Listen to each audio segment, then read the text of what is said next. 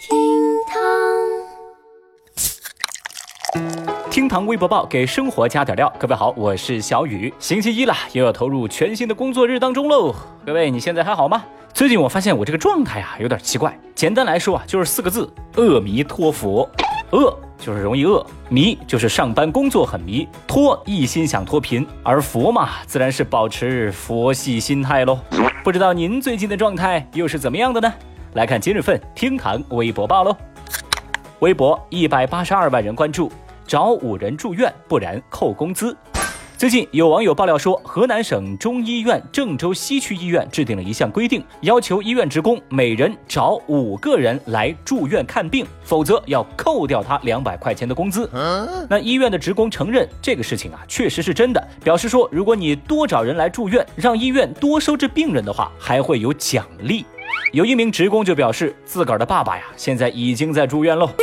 而当媒体记者前往医院出示证件，想要向院方了解情况时，却遭到了院方的阻挠，不仅是破坏了录像设备，还阻止记者离开。目前相关的情况还在调查当中。哦，听到这条奇闻，微博网友们瞬间就炸锅了呀！大家纷纷表示，还找人住院吗？这院长啊，就该第一个进去住。医生护士是救护员，在这家医院怎么变成了业务员呢？救死扶伤成买卖，医德败坏啊！目测这是一家私立医院呐。话说小雨我呢，只听过医院的床位不够的，这个让医院职工出去拉人住院的呢，真是让我长见识。不过我仔细想来啊，这种神奇操作其实也是有据可循。毕竟嘛，现在银行业务员也在满世界找人办 ETC 嘛。你能想象我的那种开心吗？我不能想象。微博一百七十九万人关注，为偷真茅台手绘三十页工具书。最近，山东济南警方破获了一起让人啼笑皆非的盗窃案。说小偷王某入室盗窃，偷走了二十一瓶茅台酒，后被警方抓获。警方发现，王某每次盗窃呢，都会随身带上一本秘籍。这本秘籍是他自制的，厚达三十多页，被他称之为品鉴工具书。这上头啊，记录着他对各种烟酒的鉴别方法，都是他通过自学以及之前盗窃经验的总结汇聚而成。王某说自个儿曾经偷盗过假酒，为了不再翻车，他就在偷盗过程中总结经验，在网上查阅资料，积累知识，最终手绘出这份秘籍，专门用于鉴别所偷烟酒的真假。每次盗窃，他都会现场鉴定，而且只偷真酒。警方还发现啊，王某平时吃住都非常节省，他所有的钱，包括赃款，全部都拿来买彩票了。那这个术业有专攻、只偷真茅台的小偷啊，被一部分微博网友调侃为讲究人儿，但是终归呢，还是难逃法网。有人就说啊，这心思呀，都用在歪门邪道上了，没去当鉴酒师，可惜呀。还有网友表示，连小偷都这么努力，你还有什么理由不努力啊？大家纷纷呼吁，让小偷公开这份秘籍的内容，服务人民，惠及大众。你找谁呀？您看看，做鉴酒秘籍偷酒，赃款全用来买彩票。嘿，你说这么努力的人，为什么又这么堕落？这么聪明的人，又为什么这么愚蠢呢？我相信呐，就凭这份倒酒笔记，这王某本来就可以过得很好啊。何苦来哉呀？你先凉快吧啊！很多人现在要求那个小偷公开这个鉴酒秘籍啊！我劝你们醒醒好吗？你们真的买得起茅台吗？马冬什么？马冬梅？什么冬梅啊？马冬梅啊？马什么梅啊？微博一百五十三万人关注，外地出差手机号遭永久封停。十五号，张女士称，最近自己到外地出差，手机号却遭到了运营商的永久封停。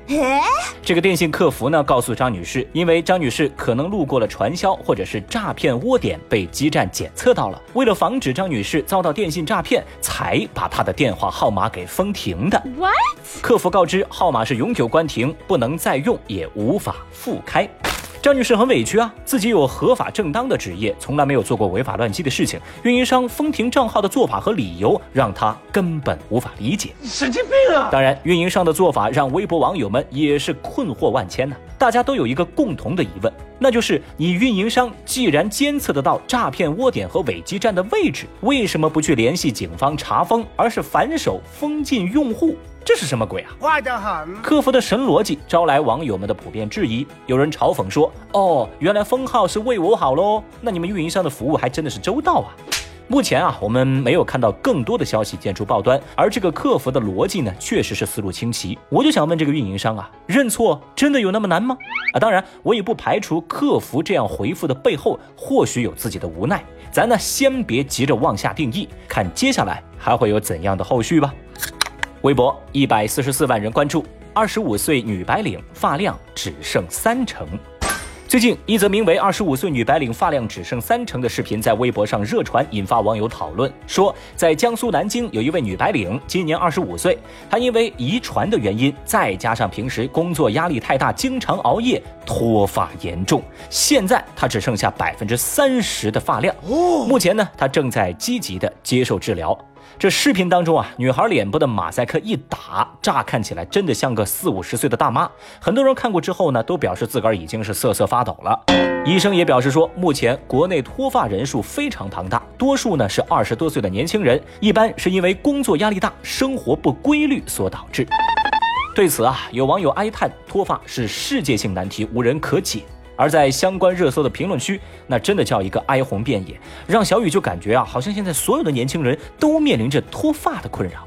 嗯，不知道正在听节目的您有没有这方面的担忧呢？节目下方评论区，咱一块儿来聊一聊。反正小雨，我先说自个儿啊，这个脱不脱发什么的，对我而言暂不在我的思考范围内，因为我的第一要务呀是脱贫呐。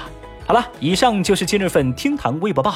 如果您觉得咱这个节目还有点意思，欢迎您点击订阅。还是那句话，如果有素质三连，那就更好了。明天我们再聊，拜拜。